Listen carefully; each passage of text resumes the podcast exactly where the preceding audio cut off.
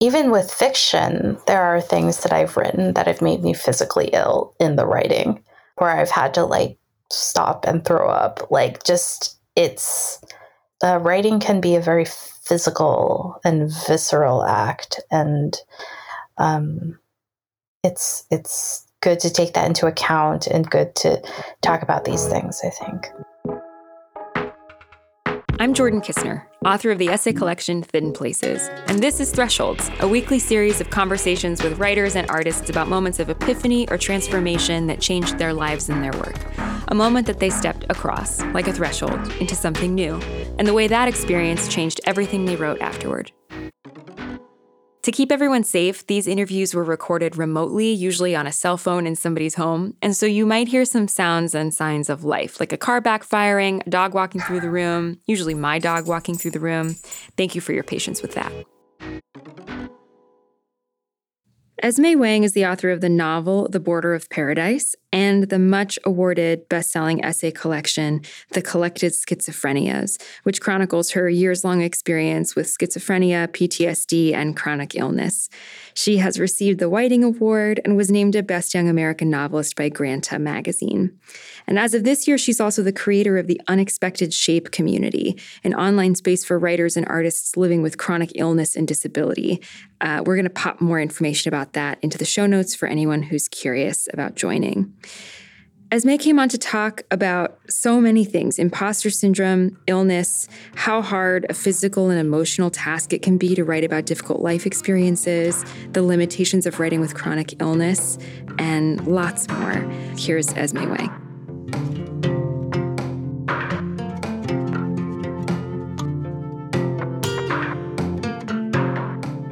The Collected Schizophrenias is the book that most people know me for. It was the book that was a New York Times bestseller, and it's the book that um, kind of uh, made my name, I guess, even though I had published a novel before it. And um, I, I feel I think of myself primarily as a fiction writer, and so I was actually just doing an event yesterday where I was the most honest about nonfiction writing. And it was kind of wildly embarrassing to be so honest about it, but it was also kind of freeing to say that I have an immense sense of imposter syndrome when it comes to both nonfiction writing and the collected schizophrenias in particular, which is to say that I went to an MFA program, but and I don't think that you have to be an M to to get an MFA to write, but in my case, uh, my MFA was in fiction. So I never thought that I would write nonfiction. I took one nonfiction class when I was at my MFA. I don't think I did particularly well in it. Um, I didn't end up publishing any of the pieces that I wrote in that class. And uh, yeah, so then I just worked on this novel that I had um, that had grown from the thesis that I wrote um, at my MFA program. And so when I kind of fell into writing nonfiction because of uh, because of certain things that were happening in my life that I wanted to write about, and because I was waiting to see if anybody was going to publish my first novel, it felt like such an accident. And then when Graywolf picked up the collected schizophrenias, that also felt like such an accident because my the, my agent at the time wasn't interested in trying to sell the collected schizophrenias. Um, I had approached that agent a number of times with the book. I approached them three times, actually. It was like a fairy tale. I approached them three times um, with various essays, and I kept saying, Would you be interested in this essay collection of books, uh, of essays about schizophrenia? And every time they said no. And finally, um, we had this really fancy lunch. Um, I think I was on my tour for Border of Paradise at the time. We were at this really fancy restaurant, and it was across from Grand Central Station. I remember I was, I really felt like this is like where deals are made, and there are like these fancy business people everywhere. And this was always this. It felt like what like young Esme would have dreamt uh, an author would would be doing, you know, um, is having a fancy lunch with their agent um, at a nice restaurant. And so I was pitching this essay collection again for the third time um, to my agent at my then agent, and um, finally uh, they just said, "No, I I just don't think this is the kind of book that." would sell or that I would be interested in trying to sell and I think you should write this other book. And so they put forth this idea for this other completely different book and I don't even remember what it was, but I remember they really talked me into it during the course of that lunch. And I walked away thinking, okay, I'm going to write this other book. So in the meantime, um, the Graywolf Nonfiction Prize had their uh, one month uh, deadline, and I happened to have exactly 100 pages, which is what they were asking for. And I just thought, I'm just going to send this without, you know, by myself. I'm not going to have my agent send it. And I just sent it. And that was the wild, you know, uh, yeah, I was just trying something. And if they hadn't taken it, it, would have just died on the vine. Like there was no chance of it going anywhere with the agent I had at the time. So, um, yeah, it was so it was an amazing thing that Graywolf took it, and then so I, I feel like there were so many things that happened, and then the way that I look at it in the through the lens of my imposter syndrome is very much like, well, this was a book that hadn't been written, and it filled this void in the uh, in the genre that that needed to be filled, and people just like it and buy it because there are no other books that are like it. Um, not because it's actually that good. and so this is like this ongoing feeling that I have about the book, which um, is uh, my, you know, people, you know, try to reassure me that it's not the case and that it's silly or whatever. But I, it is kind of a deep down feeling that I have. So I, I continues to feel this imposter syndrome about nonfiction and about uh, the collected schizophrenias in particular. And so this really tied to teaching and this idea of what could I possibly have to teach anybody because I have no idea what I'm doing. I just happened to write this book and I I bumbled I really felt like I bumbled my way through my first two books and I and how am I how am I a writer? How did this even happen? Um, that makes a lot of sense to me. Not because I I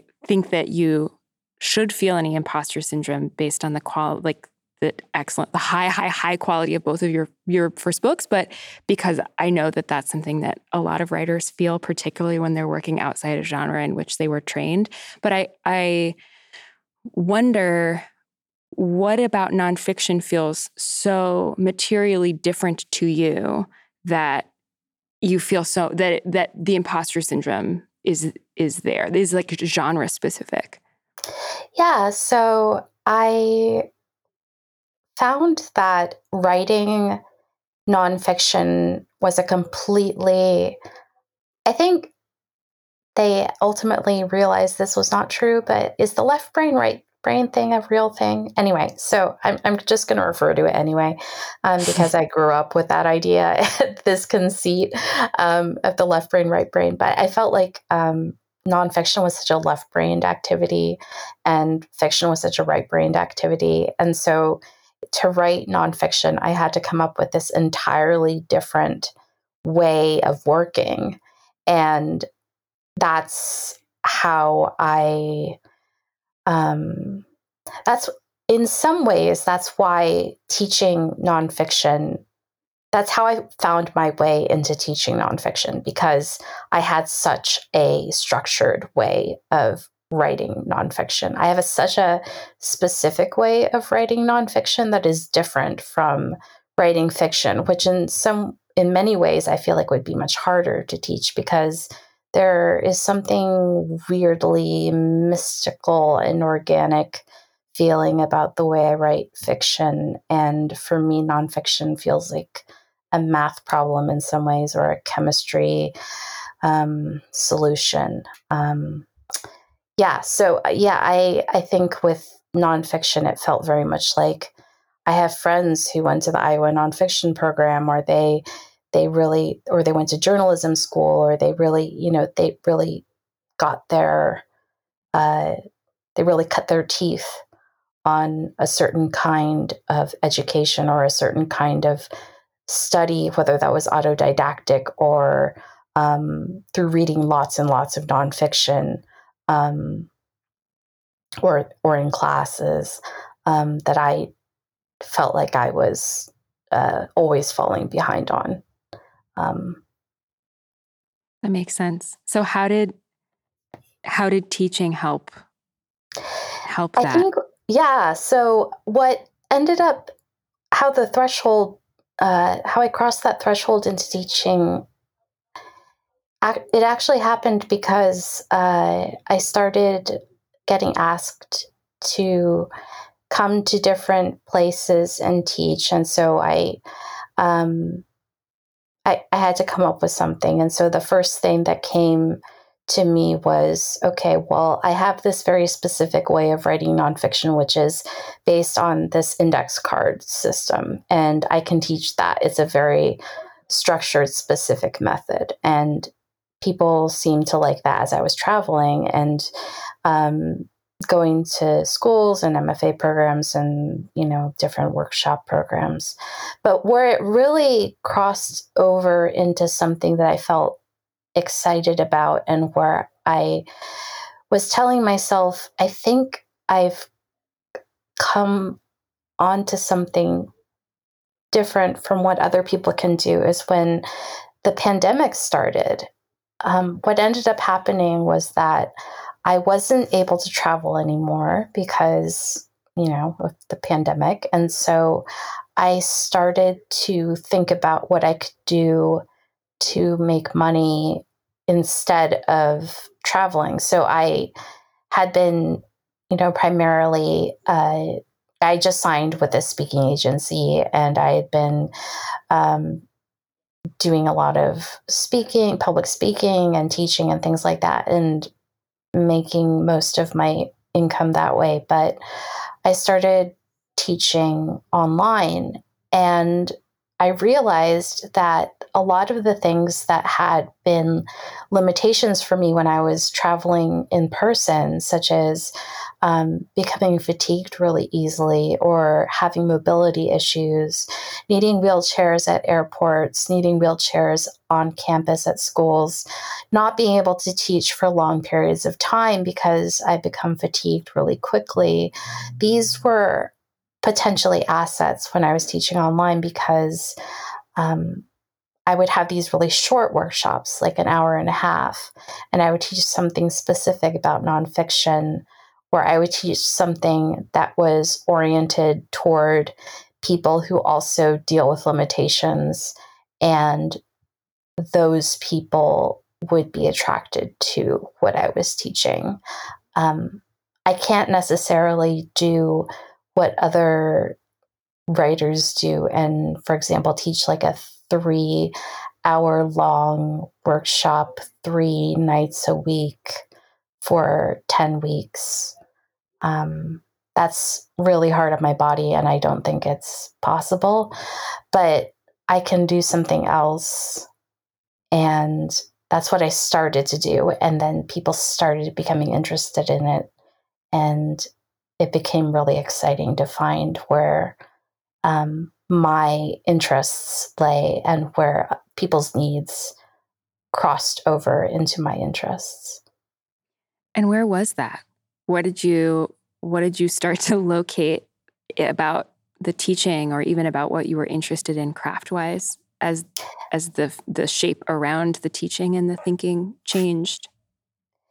Yeah so i was both teaching stuff that was specifically about living with limitations. So i had this class called ass kicking with limitations which i taught at conferences and things like that in person. And then I created an email course um, about that, um, which is a format that people can really uh, look to if they're not capable of going to a conference for physical reasons or due to disability or whatnot.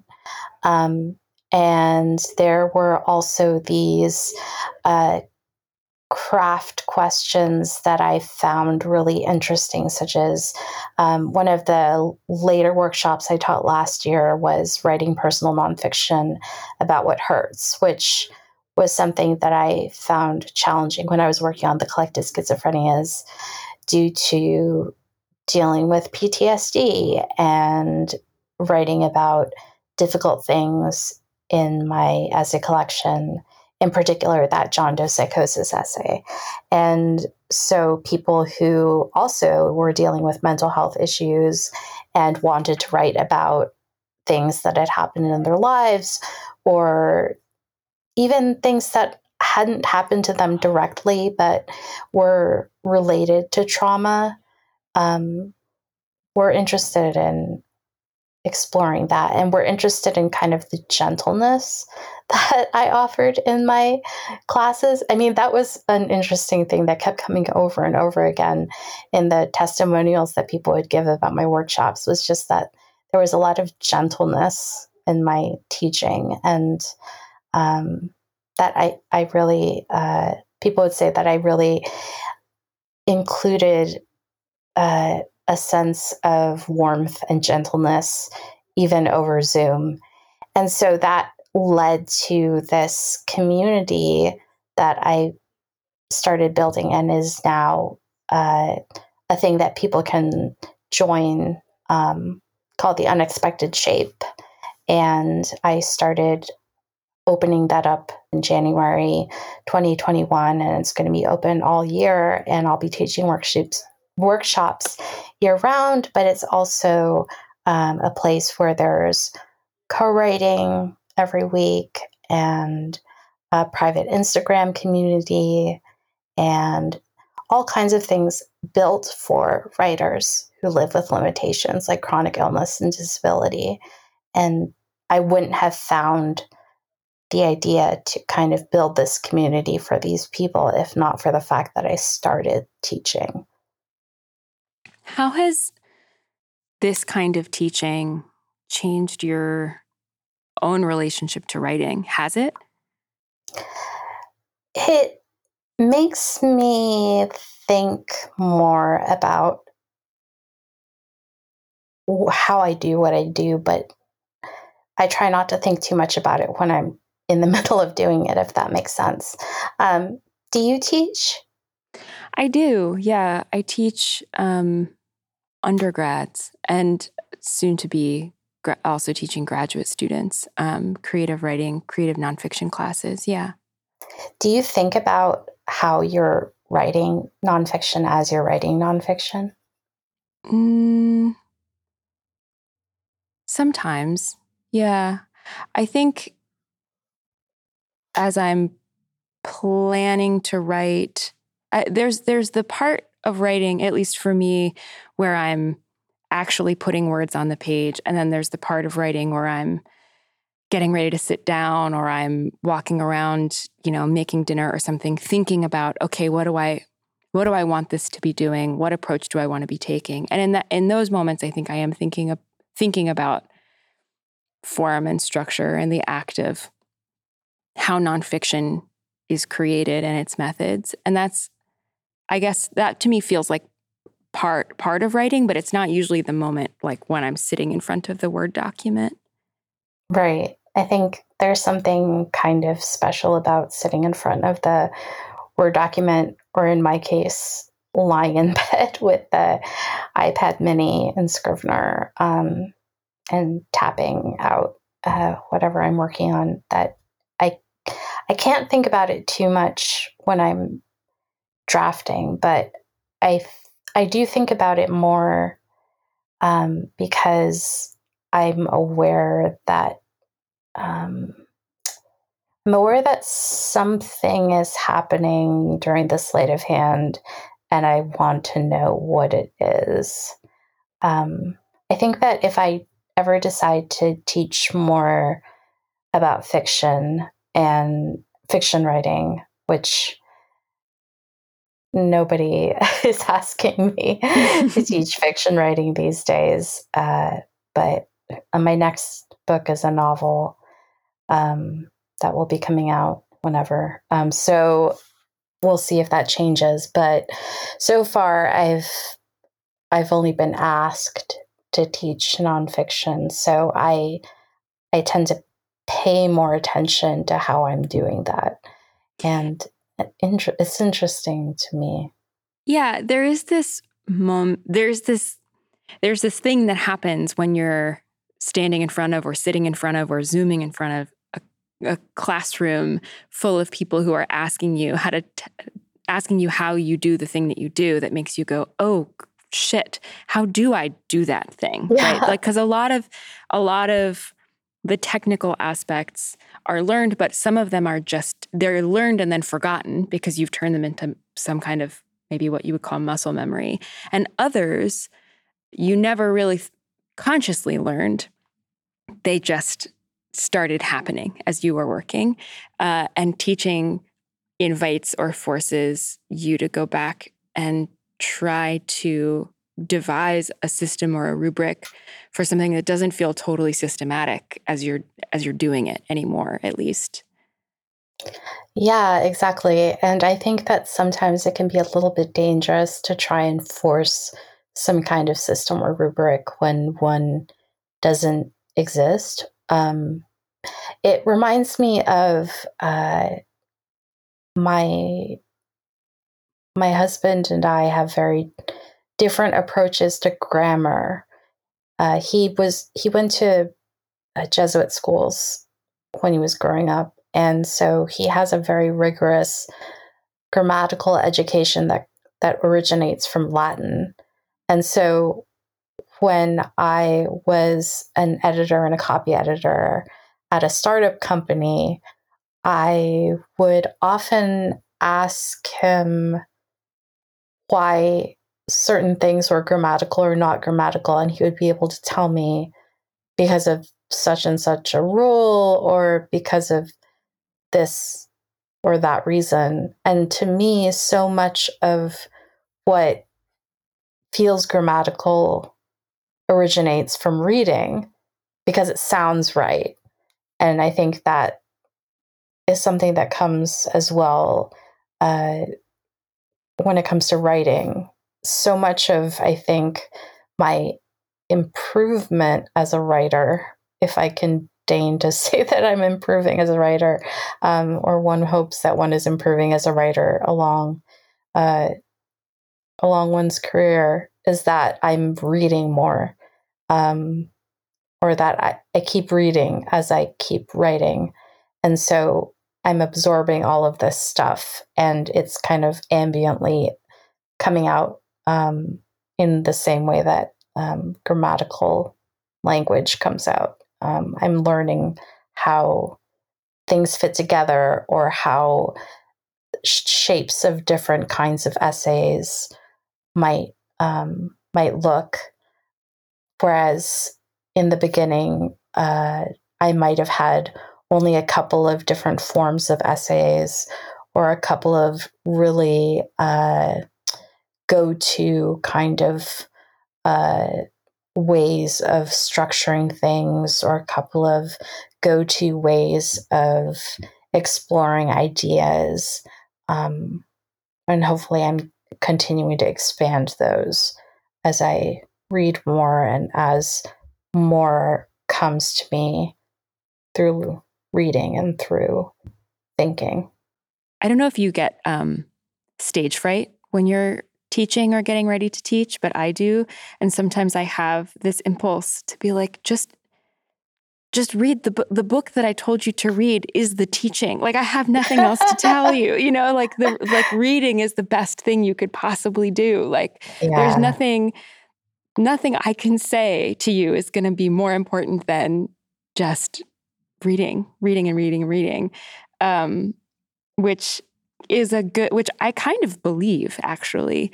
Um, not that I don't believe yeah. that teaching is is valuable or you know I think it has its role in helping people become better writers, but I really no, relate to that. But feeling. like in my MFA program, I talk about um, you know, I had like various professors uh, that I admired or whatnot. But what really taught me out of that program, uh, which was I was at the University of Michigan, um, what really taught me out of that program though was when I entered that program, they had just dropped their language requirement. So they used to have this foreign language requirement.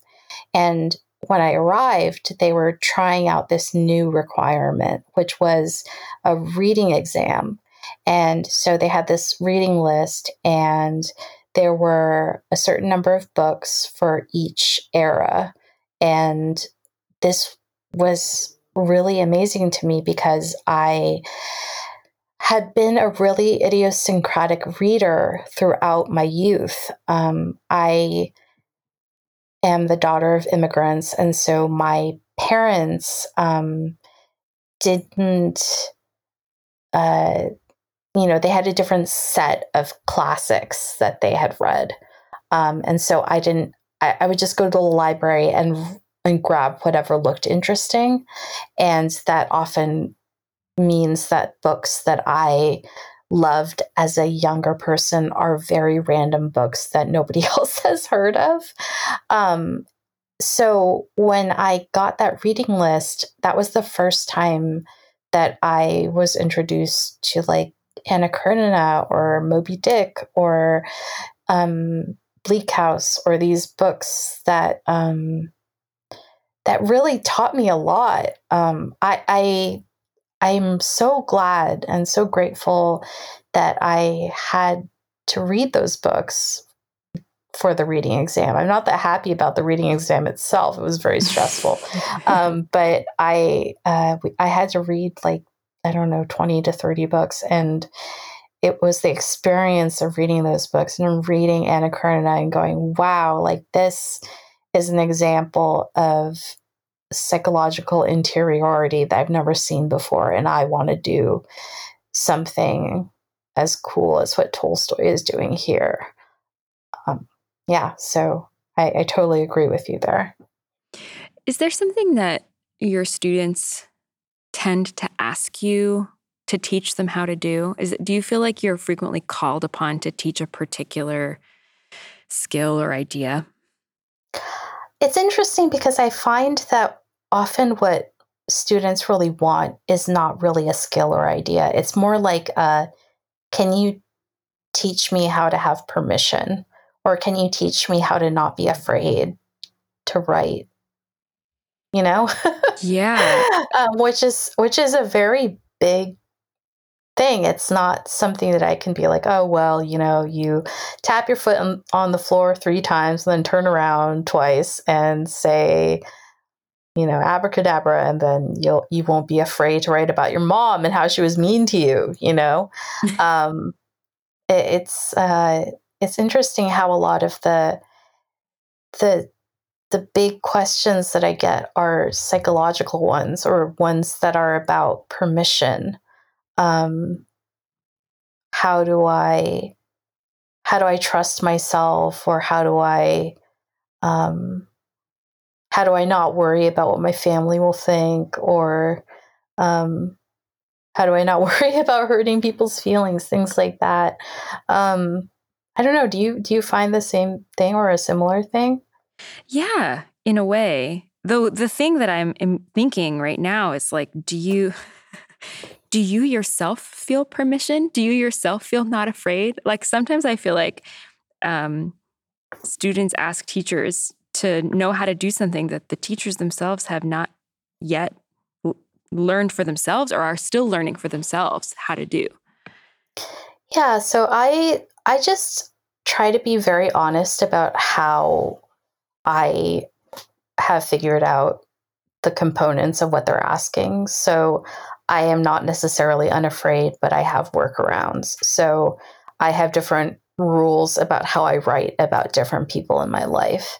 So, you know, with my husband, I uh, go about writing about him in a certain in, a certain way that is different than how I write about my mo- my mom. Um, and I ask per- I have asked permission from my mother um, regarding uh, certain things that I've wanted to write about. Um, and and once she said no, um, and, I, and then I just completely did not write the piece. So um, I have different guidelines for myself, um, and then I just tell my students what I do, and not to say this is how you should do it, but to say this is how I figured out how I wanted to do it, and and um, sometimes it's just useful to see how somebody else does it.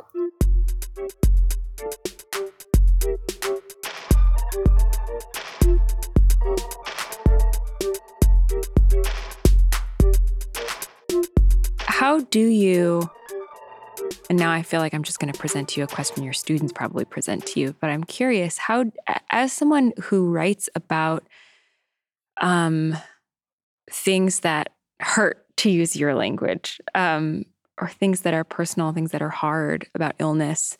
Um how have you navigated feelings of fear or of resistance to self self disclosure or just of anxiety about the stakes of of writing about things that are hard, the things that are vulnerable? I think one thing is that uh, is that I am very clear with myself that there are some things that are hard, that have been hard in my life, that are very painful, that I completely give myself permission to never write about. And I think that given my online persona and the way that I am on social media, I think people sometimes get might get the idea that I write about everything or that I um, that I tell everything, and that's com- that's very much not the case, and I don't think that's the case with most writers. Um, there are so many things that I keep um, per- private or personal. Um, and uh, I often joke, but it's not really a joke. I often joke that I'm the most honest in my fiction because that's where I can hide things. um, that's where I can hide things the best. Um, but yeah, uh, so first I give myself permission to not write about certain things. And that makes me feel free about the choices that I've made to write about certain other things. So, because I don't write about A and I've decided to write about B, I do feel a certain amount of agency over writing about B. And it's not that it's easy to write about the things that I've written about. Um, like I said, I think John Doe psychosis was probably the hardest essay to write, uh, just in terms of emotional trauma. um, in the collected schizophrenias, it wasn't the hardest essay technically to write. Um, but I had to go through hundreds of pages of journals to write that essay. And there was a lot of stuff that was hard to relive and to think about and old emails. And I think, you know, I've talked to other writers who have written maybe not essay collections, but memoir. I'm thinking about one friend in particular who wrote a memoir that had a lot of traumatic stuff in it. And my friend was telling me about just nightmares, like constant nightmares and a lot a lot of PTSD and stuff like that. And I think that's also a reality that um,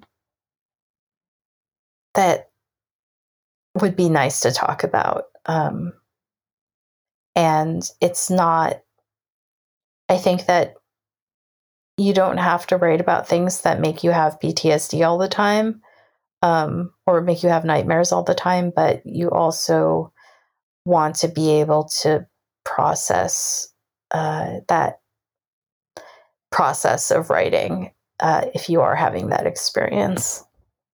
Yeah, I think that's something that's not discussed nearly as much as it could or should be. The the psychological or emotional tax that's taken on a writer if they are writing about something that, you know, a period of their life or an experience that they had that was really, you know, really hard for them or involved some amount of suffering or trauma. Um, that revisiting that in writing is itself a little bit of a I don't even know what the word is is uh is its own trial, mm-hmm, I guess. Mm-hmm. Yeah, for sure. Um I've definitely this is not uh even with fiction, there are things that I've written that have made me physically ill in the writing. Um where I've had to like stop and throw up. Like just it's um yeah, it's a very phys- uh, writing can be a very physical and visceral act and um it's it's good to take that into account and good to talk about these things, I think. I guess I wonder what you think the stakes of that conversation are in your teaching or just in you know discourse among writers in general like what could shift or would shift if we if that conversation was more explicit and more common? I would love if that conversation happened more. I don't know exactly why it doesn't. I wonder if people are afraid it will turn people off of writing. I wonder if people feel like it's too personal or private to talk about. I wonder if people think that it exposes too much of the process. I wonder if it's too hard to talk about. I mean, maybe it's traumatic to talk about how traumatic it is. Um, but I, yeah, I've I've had this conversation with very few people, and I think that people I think that writers could feel much less lonely in what is already a fairly lonely vocation if there were more conversations about not just how do you start an essay, how do you end an essay, how do you structure an essay, um, but what, how did the emotional stakes of an essay affect your sleep? Um, you know, yeah. Or even how do you take care of yourself while you're writing, while you're writing yes. whatever the thing is? Yeah, I talk about I talked about that in the writing nonfiction about what hurts um, workshop.